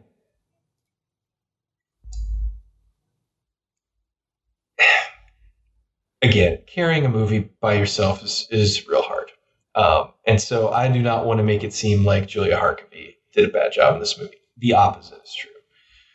But this ending with her sort of sitting and bleeding against the wall didn't do a lot for me. Like, not at all. She's sitting there, the chief's calling it in or whatever, and then she starts singing that fucking song. Why didn't she just die? just die. Like, that's, yeah, I don't. Just Is she a member of the cult now? because I, know? I actually really liked the utterly shocked look on her face. I thought that was great. She looked like, wait, what the? You shot me. and then starts to put it together. That was really tragic and and Yeah. wonderful acting. And then the song. And the song ruined it. Yeah. Yeah. The song and then the the three cult weirdos come in and they put a bag over her head. Stupid. It's like that's That's what cults do. They put bags over your head. yeah. Um now again if if the movie was about how a cult man was trying to like destroy the world and that had been our focus, then this very sinister you got a Bughuul problem ending makes sense, right? Because now you're implying, oh, this will go on. But I think this works much better as a personal story of a woman who loses her father in the line of duty, tries to do something for her community and for the world, to be a good person, and try and be a good cop. And then through her own fear, her own distrust, her, you know, and, and maybe some supernatural weirdness. I'm totally fine with supernatural weirdness. Ends up becoming this kind of monster, and she dies shocked and afraid of what she's capable of. I think as a horror film, this is elevated by that being the story, not that some weird ass dude with bad teeth and two terrible, terrible actors flanking him Yeah. uh, are gonna like become the new cult demon of the world. Like that doesn't interest me No. at all. Right. This is this works as a personal story, and I think that's why the film stands so strongly when it is those personal moments when she is talking with the ghost cop and trying to have like a moment of human connection, Even or she's, when she's on the phone. you know? Yeah, like this all those those kind of dangerous like, oh, there's a lot of phone conversations in this. Those actually worked really well. Um yeah, but yeah, this didn't this wasn't it. This wasn't it. yeah. It's it, it's not a terrible ending by any stretch. No. It does not ruin the film. It doesn't doesn't you know undo the you know 70 plus minutes of work that DiBlasi had done to establish character and, and sort of build an interesting scenario. Not at all. But it's it's one of those things in in my opinion the film leans into the wrong thing at the end. I agree.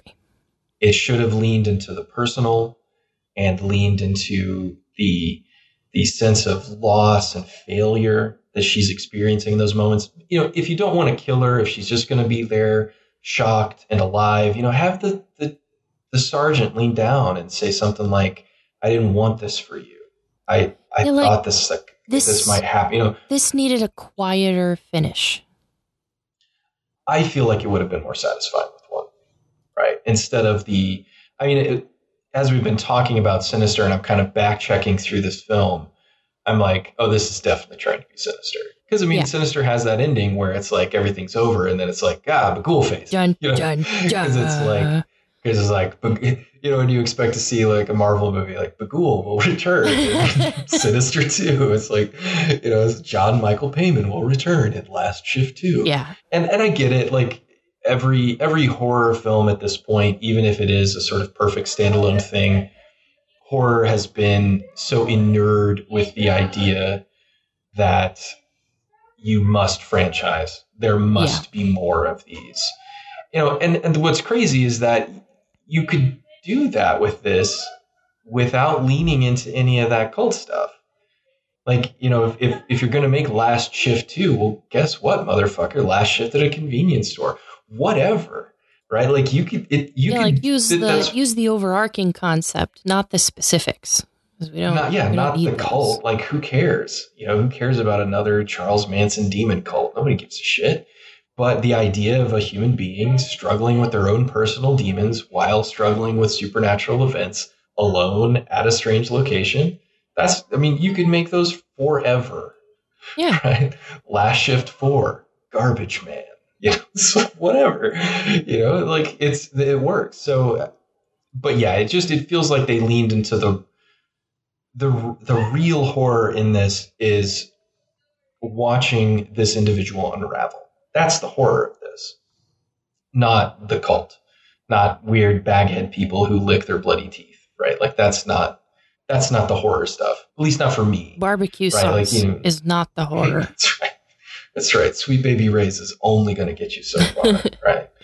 Um, you know, and it's it that's that for me is really what it comes down to is that this had the potential. You know, you mentioned Hereditary earlier.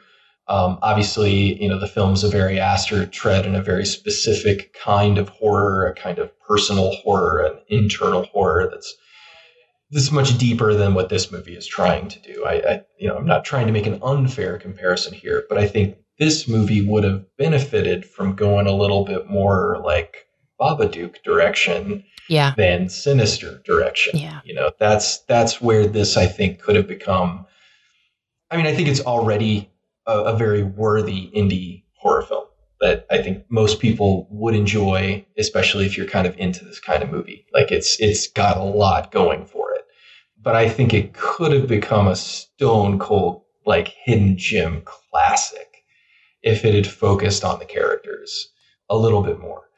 Because if anything, that was one of my biggest thoughts leaving it my first watch is that Harkavy doesn't really get a big finish. She doesn't get to go out in this film. She gets, you know, she's got the action sequence, sure. And there's some emotional beats prior to that, sure. But as far as like the moment of revelation, what have I done? What have I become? You know, like she doesn't get that at all right? She doesn't get to live in that moment or express that moment or act that moment Yeah. beyond a few seconds of screen time. And so, in a lot of ways, it does a disservice to the, in many ways, incredible job that she's done holding this movie on her shoulders for pretty much the whole runtime. I agree. And so, that I think for me is the biggest disappointment is that it just doesn't come together in a way that is truly it, it may come together in a way that's narratively satisfying, but it's not emotionally satisfying. Right? Like we don't get that sense of emotional closure with the characters. We just get this narrative button, you know, where it's like, ah, she's got a bag on her head now. She's a bag head, like the rest she's of one them. of them. They got Yeah, it. she's one of those culty bag ladies now. she's, she's gonna sing a song about tuppence on stairways. Bag lady. It's, it's a weird place for a Mary Poppins reference. I apologize. it worked. Um, it's you know, I jokes. We got jokes here. Jokes a million on this podcast. Disney movie jokes. this horror movie podcast. Um, no, but anyway, it's like I said. I think you know, for the low, low price of free on YouTube, you can't really go wrong. yeah. Um, but there are some really great moments here. So much so that when I was doing, you know, my sort of prep for the podcast and I'm looking up DiBlasi, I'm like, certainly this dude's done some other stuff. Like, I mean, this is, if the, I mean, this at the very least is a pretty decent real movie. Like, you can cut together some stuff from this that's like, yeah, I know what I'm doing. Now, he did apparently make a slasher a few years after this. I hunted around for it. Um, and I, I couldn't find a super available copy. I think it might be streaming on like Peacock or something. And I just I don't have.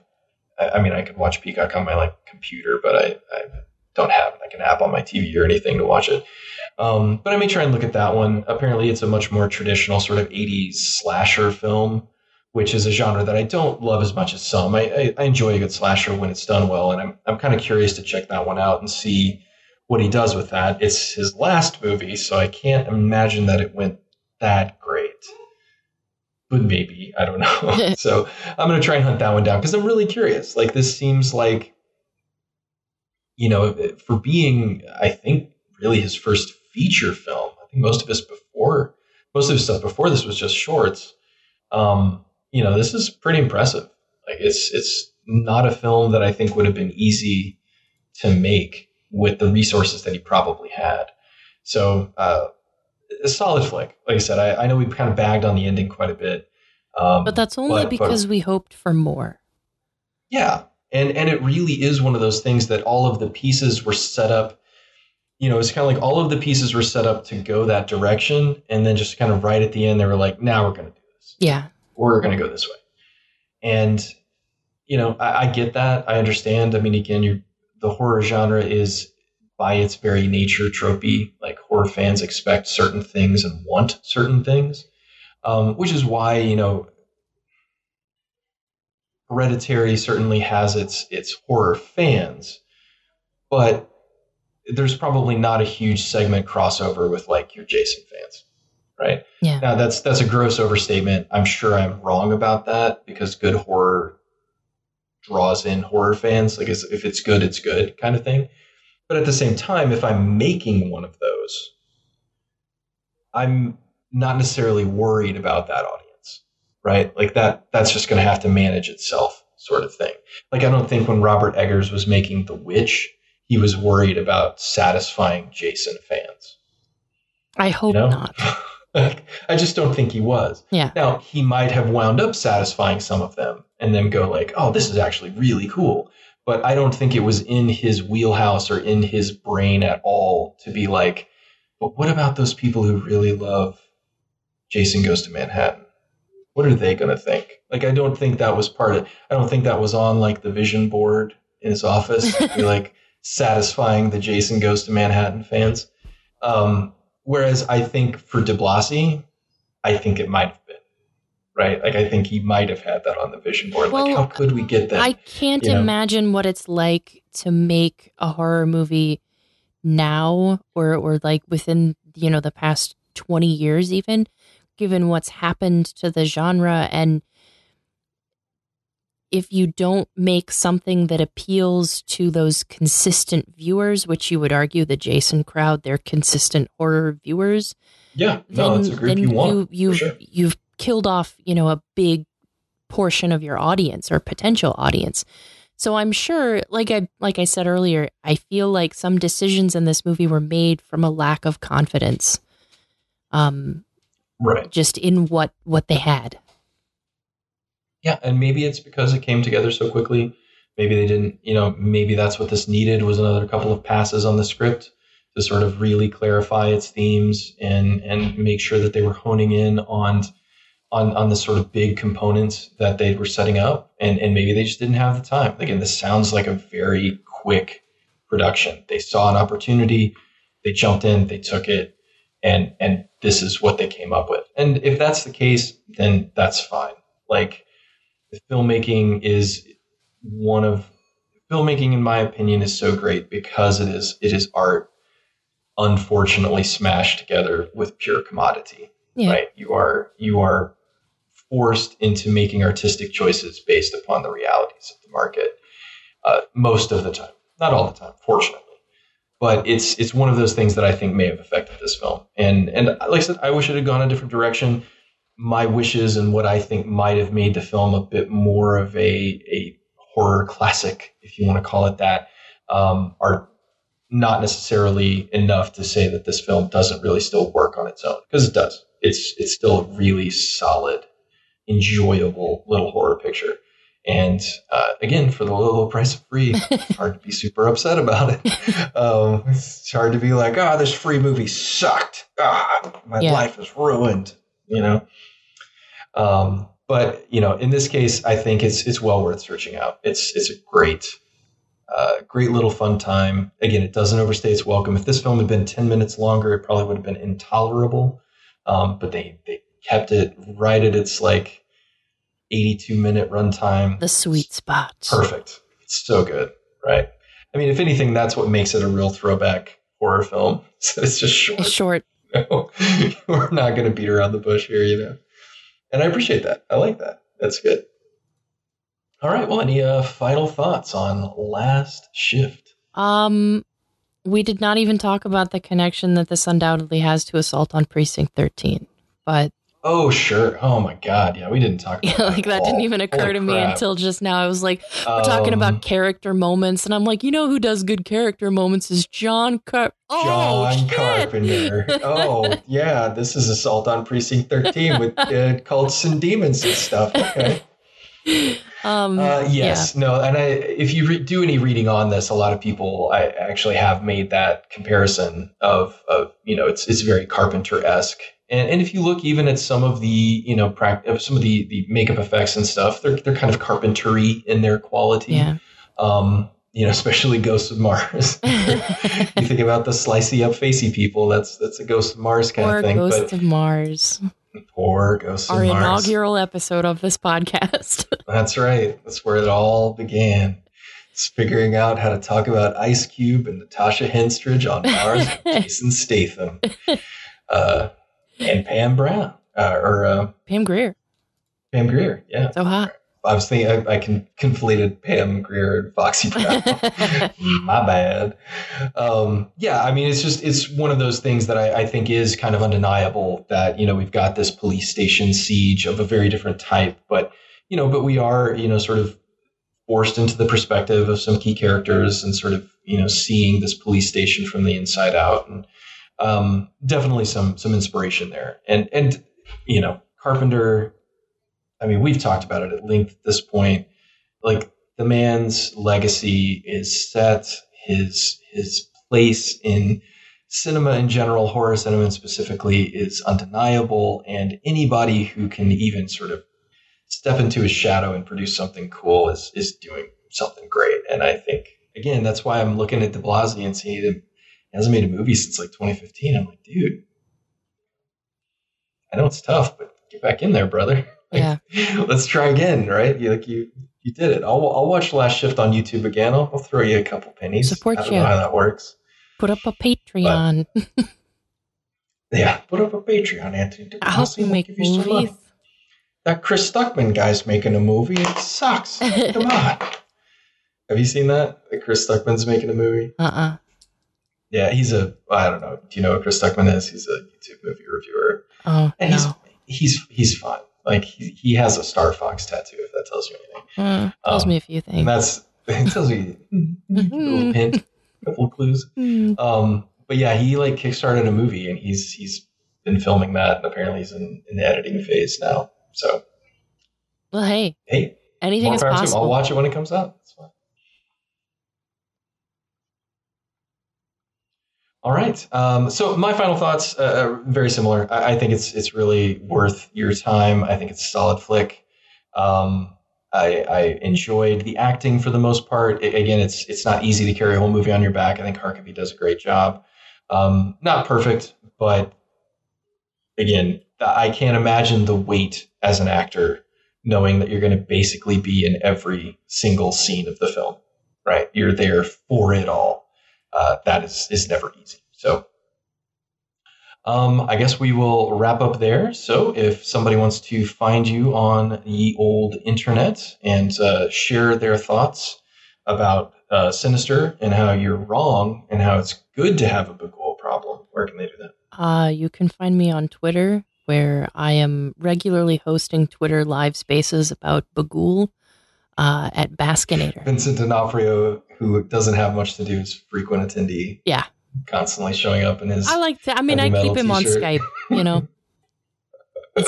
Yeah, I mean, I think there's some sort of like crossover between Skype and Twitter Spaces. You must Yeah. be able to hook those together now. oh, yeah. You know, some kind of API. um, you can find me at T Baskin, where I am uh, running my Bughuul fan site, uh, Bagulies, which is my mashup fan film uh, about Bughuul and Ghoulies. It's just, it's just, it's just Bughuul in a toilet. Um, yeah, but it's uh, you'll find me at Bagulies. No, I'm just kidding. Uh, although I am going to go grab my Twitter handle, I think. Maybe we can get Royal Dano to appear. Um, no, I'm sorry. Uh, yeah, you can find me at uh, T Baskin on Twitter. Uh, happy to uh, to get to know you over there. Uh, and of course, you can get us at FP's Theater on Twitter if you want to get us together. And uh, failurepiece at gmail.com if you have an inquiry. Uh, well, thanks for listening. Uh, thanks for listening to us run down The Last Shift, a fun little horror film that, again, you can find for free on the old YouTubes.